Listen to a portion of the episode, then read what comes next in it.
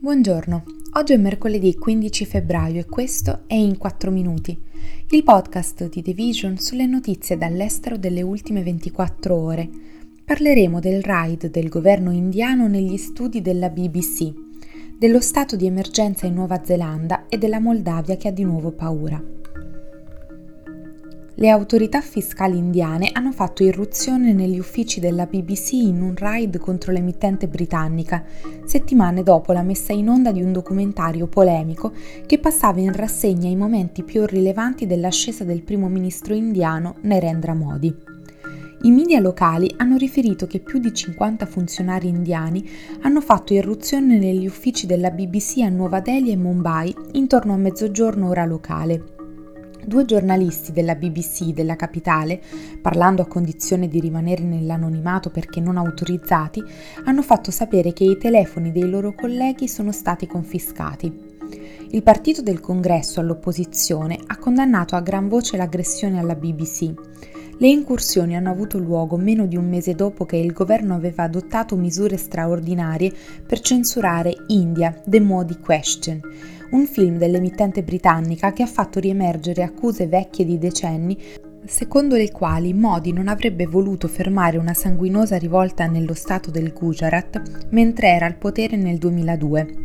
Nell'edizione di 20 anni dopo, quindi del 2022, dell'Indice annuale della libertà di stampa pubblicato da Reporter Sans Frontier, l'India è scesa al 150° posto su 180 paesi.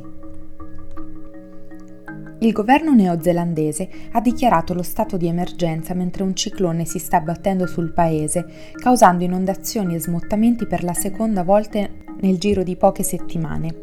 Una posizione che sottolinea le sue difficoltà di adattamento a crisi meteorologiche gravi sempre più frequenti.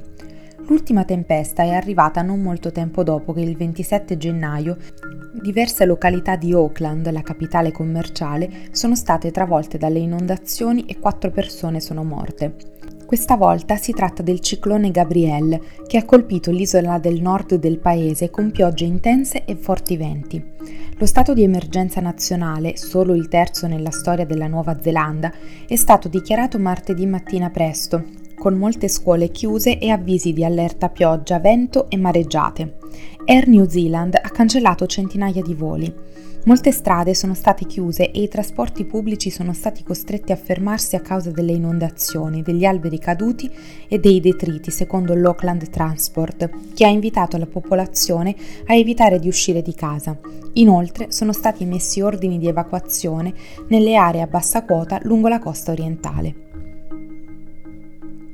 In Moldavia c'è una piccola regione a confine con l'Ucraina che si chiama Transnistria e la sua particolarità è che lì il tempo sembra essersi fermato all'Unione Sovietica.